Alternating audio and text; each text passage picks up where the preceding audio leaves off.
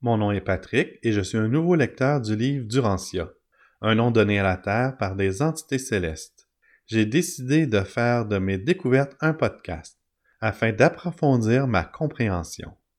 Je parle en mon nom personnel, je ne suis pas un porte-parole pour une association ou un groupe. Je n'ai aucune affiliation et les opinions exprimées dans l'épisode n'engagent que moi.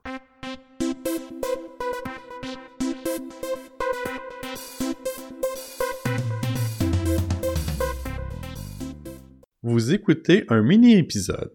Aujourd'hui, je fais le point sur le podcast. Plusieurs m'ont demandé ce qu'il advenait du podcast et pourquoi il n'y avait plus de nouveaux épisodes. En fait, j'ai été un peu surchargé par mon travail et un retour aux études, d'où la pause de quelques mois depuis mon dernier enregistrement mais je continue d'être un nouveau lecteur, je continue à approfondir le livre d'Urantia.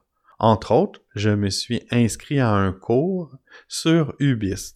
Ubis est très intéressant, d'ailleurs je vais mettre le lien dans la description de l'épisode. Ubis, cela signifie Urantia Book Internet School. Bien que le nom soit en anglais, on peut y trouver des cours en français.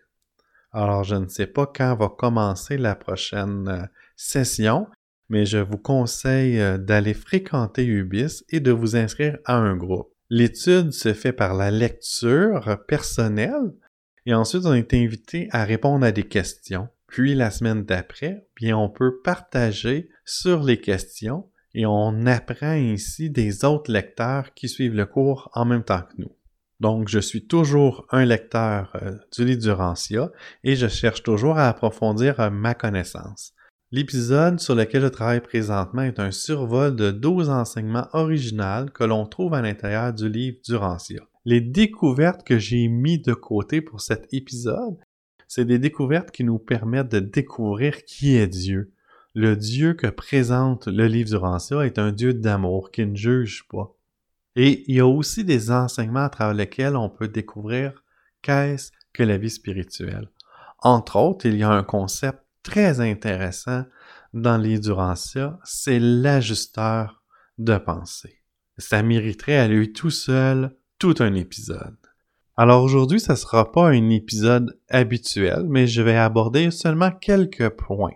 Euh, le premier point que j'aimerais aborder, euh, j'aimerais parler du travail qu'a fait euh, Olivier Bernard, le pharmacien, dans sa balado Dérive sur le rituel de sudation et l'histoire de Chantal Lavigne. Je le conseille fortement.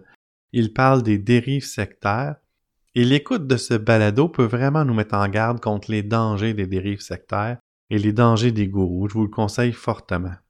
À l'épisode 4, Olivier Bernard mentionne le livre Durantia, il en parle très peu. Lorsqu'on étudie le livre Durantia, il faut faire attention où on prend nos informations. Ce n'est pas toutes les personnes qui parlent du livre Durantia qui en parlent de manière correcte. Certaines personnes déforment les enseignements du livre. Entre autres choses, le livre condamne le channeling ou la canalisation d'esprit. Si nous avons le livre Durantia aujourd'hui, c'est à cause de la curiosité de William Sadler. Sadler était un imminent euh, psychiatre à son époque, et puis il dénonçait les fraudes, surtout les fraudes liées au paranormal. Puis un jour, un de ses patients a commencé à matérialiser les fascicules qu'on connaît aujourd'hui sous le nom du livre Durantia. Alors, Sadler a décidé de réunir des gens pour étudier ces fascicules. Ça s'appelait la commission de contact et leur travail a duré de 1924 à 1955. On sait peu de choses de leur travail parce que pour Sadler, l'important c'était le contenu de la révélation. Et d'ailleurs, la personne à travers lequel se manifestaient les fascicules, on ne connaît pas son nom. Sadler l'appelait lui-même euh, le sujet dormant. Le contenu du livre, c'est une révélation pour aujourd'hui, c'est une révélation d'époque, c'est la cinquième. Il y en a eu d'autres avant, il va y en avoir d'autres après, mais la prochaine sera peut-être dans mille ans. Pour qu'il y ait une nouvelle révélation, ben, il faut attendre que le monde change tellement que cette révélation-là devienne obsolète. La Bible, c'est super bien, mais quand on lit, il y a plein de choses qui s'appliquent plus aujourd'hui parce que le monde a changé. C'est pour ça que les êtres célestes ont cru bon de nous donner un nouveau livre. Mais il faut faire attention, là. C'est pas toutes les personnes qui disent Ah, j'ai reçu un livre, j'ai reçu des enseignements où je canalise tel esprit, qui sont vraiment selon l'esprit des êtres célestes ou de Dieu. Et Olivier Bernard montre comment des fausses croyances peuvent nous conduire à des dérives et même mettre notre vie en danger. Une des fausses croyances qu'il dénonce, c'est l'idée que le corps est mauvais ou qu'on doit se purifier en punissant notre corps ou en s'infligeant des châtiments. Dieu est amour, il veut qu'on progresse spirituellement, mais il veut qu'on progresse dans l'amour, il veut qu'on progresse en traitant bien notre corps, en traitant bien les autres. Dieu ne veut pas nous torturer, donc il n'y aura pas d'enfer. C'est clair dans le livre du Rancia. D'ailleurs, l'idée même d'un enfer est contraire avec l'idée d'un Dieu amour. Dieu ne veut en aucune manière nous punir. Tout ce que Dieu fait, c'est pour nous aider à faire de bons choix, à vivre une vie plus morale et une vie en relation avec lui, Dieu le Père. Dieu est un Père qui nous aime et qui nous accepte personnellement tel que l'on est.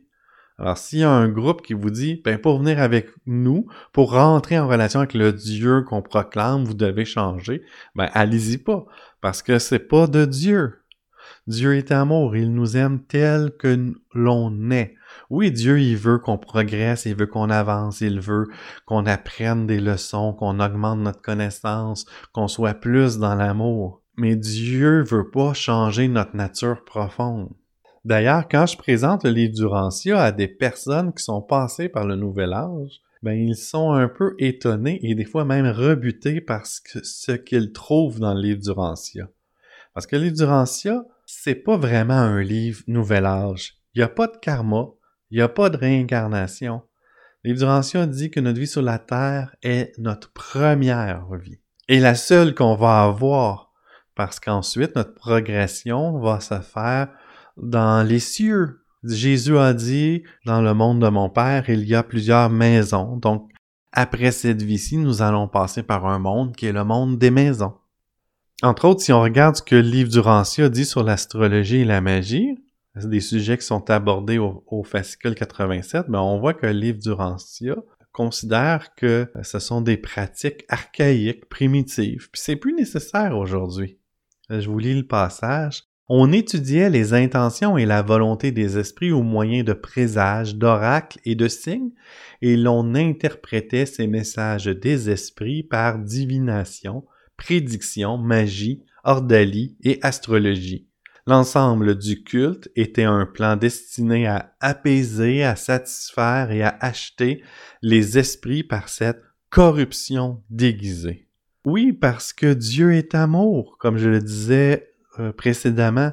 Alors, on n'a pas besoin d'apaiser Dieu, on n'a pas besoin de satisfaire sa justice. Jésus n'est pas mort sur la croix pour racheter nos péchés. Euh, j'en ai parlé dans l'épisode précédent la religion vraie, la spiritualité intérieure que l'on doit rechercher est d'entrer en relation avec un Dieu d'amour. Il faut être dans l'amour. Et c'est ce que je vous souhaite, c'est de demeurer dans l'amour et d'être un messager de l'amour de Dieu autour de vous. Et j'ai bien hâte de vous retrouver pour un prochain épisode.